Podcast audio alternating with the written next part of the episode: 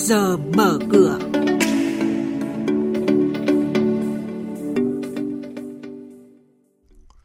Thưa quý vị, thưa các bạn, sản phẩm chứng quyền có đảm bảo sẽ được vận hành trong quý 2 năm 2019. Tổng lãi ròng năm 2018 của doanh nghiệp trên sàn giao dịch Hà Nội đã tăng hơn 11%. Chỉ số VN Index chốt phiên ngày hôm qua đạt trên 1.000 điểm, tức là tăng 7,74 điểm là những thông tin chính sẽ có trong trước giờ mở cửa ngay sau đây. Xin được mời biên tập viên Xuân Lan.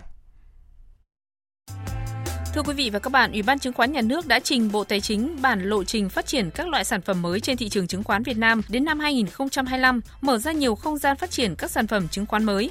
Theo đó, năm 2019 này, sản phẩm sẽ được triển khai trong thời gian tới đây là chứng quyền có bảo đảm. Sản phẩm này đã đủ các điều kiện pháp lý, quy trình, hệ thống nhưng cần chờ thêm một khoảng thời gian để công ty chứng khoán hoàn tất báo cáo tài chính kiểm toán năm 2018.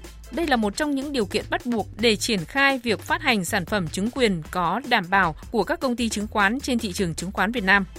Thêm một hình thức sở hữu chéo bị điểm danh khi từ ngày 1 tháng 3, thông tư 46 năm 2018 của Ngân hàng Nhà nước quy định về thời hạn, trình tự, thủ tục chuyển tiếp đối với trường hợp cổ đông lớn của một tổ chức tín dụng và người có liên quan của cổ đông đó sở hữu cổ phần từ 5% trở lên vốn điều lệ của một tổ chức tín dụng khác chính thức có hiệu lực tổ chức tín dụng đầu mối phối hợp với tổ chức tín dụng khác, nhóm cổ đông lớn có liên quan lập kế hoạch khắc phục việc sở hữu cổ phần vượt giới hạn, triển khai thực hiện kế hoạch khắc phục đảm bảo chậm nhất ngày 31 tháng 12 năm 2020.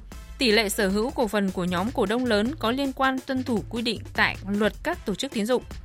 Nhóm cổ phiếu ngân hàng tăng mạnh ở nhiều mã Diễn biến này nhiều khả năng sẽ duy trì trong những phiên tới nhờ sự ủng hộ của yếu tố thanh khoản. Mặc dù vậy, nhóm vẫn đang thiếu đi yếu tố hỗ trợ để có thể tăng mạnh từ vùng giá hiện tại. Vì vậy, hành động mua đuổi cần được hạn chế.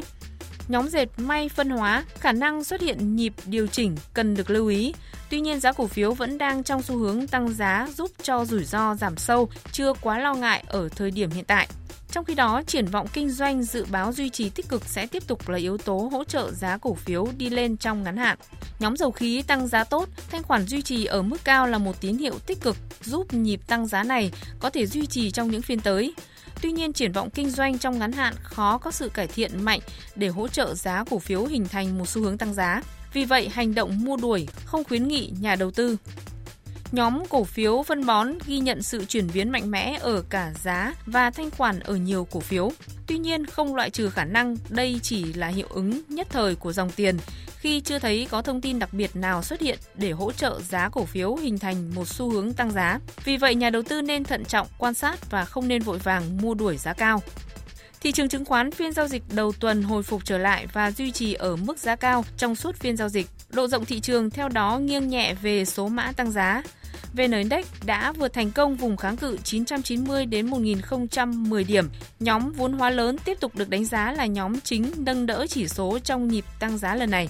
Về những điểm cần lưu ý trên thị trường, chuyên gia chứng khoán Lê Ngọc Nam, Phó trưởng phòng phân tích và tư vấn đầu tư công ty chứng khoán Tân Việt nêu rõ. Nhà đầu tư cần lưu ý một số các dòng cổ phiếu dẫn dắt trong thời gian vừa qua đang có dấu hiệu chững lại và hoàn toàn có thể có những điều chỉnh trong một hai tuần tới. Ví dụ như là dòng cổ phiếu ờ, dệt may hoặc là vật liệu xây dựng, đó là những cái dòng cổ phiếu đã có sức tăng rất là mạnh và đâu đó cần phải có cái thời gian điều chỉnh trong một hai tuần sắp tới. Và cũng đồng thời là dòng tiền có thể di chuyển sang những nhóm có cái yếu tố đầu cơ hơn. Tuy vậy thì những cái dòng cổ phiếu này hoàn toàn là mang cái tính chất ngắn hạn, cho nên người đầu tư cũng cần lưu ý mức độ ngắn hạn. Và tổng thể thì chúng tôi cũng thấy rằng mặc dù thị trường có chứng lại, tuy nhiên có khả năng vẫn sẽ giao dịch tích cực xung quanh mức 1.000 điểm, đâu đó khoảng từ 980 đến 1.020 điểm.